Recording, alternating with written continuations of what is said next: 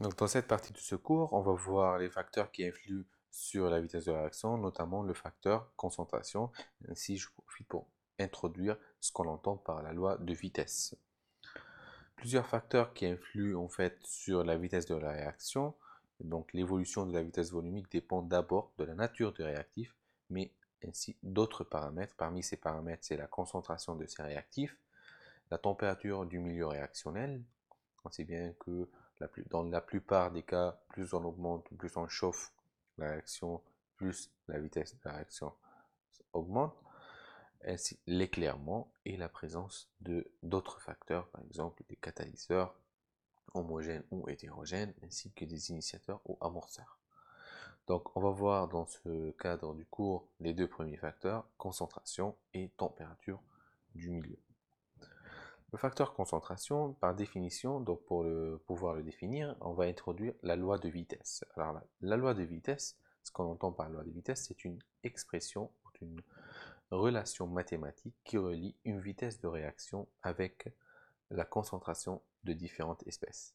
Par exemple, si je prends le cas de décomposition en phase gazeuse de pentaoxyde de diazote, on voit bien que en fait on va former de N O deux et de dioxygène. Cette loi expérimentalement calculée, donc V, est égale à petit k, qui est la constante de vitesse de réaction, fois un dé au cinq. Donc il faut noter ici que petit k, toujours petit, quand je dis petit k, c'est une constante de vitesse, et grand k, c'est la constante d'équilibre. Souvent exprimé k ou k zéro, qui est une constante d'équilibre, qui est égale, je vous rappelle, à somme de activité A I à la puissance nu i.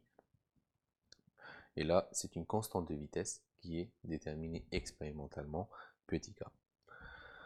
On voit bien pour la réaction de l'acide, euh, formation de l'acide borique, l'expression de la vitesse est un petit peu plus compliquée. Donc, c'est, on voit bien que les, le puissance un, c'est, c'est, il ne dépend pas du coefficient stoichiométrique. Cet ordre partiel, c'est calculé expérimentalement. Donc là, on voit bien que, puisque c'est une photo ici, V, quand je veux dire enfin, vitesse volumique, je veux exprimer cette V en petit v, de cette forme-là, qu'on peut le trouver dans des livres. Malheureusement, comme je vous ai dit, ici, avec cette vidéo, on ne voit, voit pas la forme de V que je veux exprimer, mais souvent, on va travailler dans tout ce chapitre, je le rappelle, par vitesse volumique, petit v, c'est comme ça, même si c'est toujours exprimé en V normal. Donc si je reprends ma réaction d'équation alpha A plus bêta B dans gamma C plus delta D, on peut dire que cette réaction admet un ordre si l'expérience montre que si à température constante, la vitesse de la réaction peut s'exprimer en fonction de la concentration de réactifs. Comme je vous l'ai dit, la loi de vitesse, c'est une relation mathématique qui est V égale à K fois A à la puissance P fois B à la puissance Q. K, je rappelle, petit k, la différence de grand k qui est la constante d'équilibre, là c'est une constante de vitesse de réaction qui, a, qui peut avoir plusieurs unités en fonction des ordres partiels ou pas. Vous voyez ici, k en fait c'est le rapport de vitesse sur concentration. Mais soit on a concentration à la puissance un ou à la puissance deux, donc en fonction des ordres, k peut avoir plusieurs unités. Et ça c'est un indice pour calculer en fait les les ordres partiels. Selon, si je vous donne par exemple l'unité de k, on peut estimer p et q.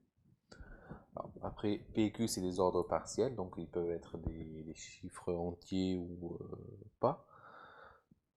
On parle des ordres partiels par rapport à a ou par rapport à b, et quand on fait la somme, c'est l'ordre global de la réaction qui fait n, donc p plus q.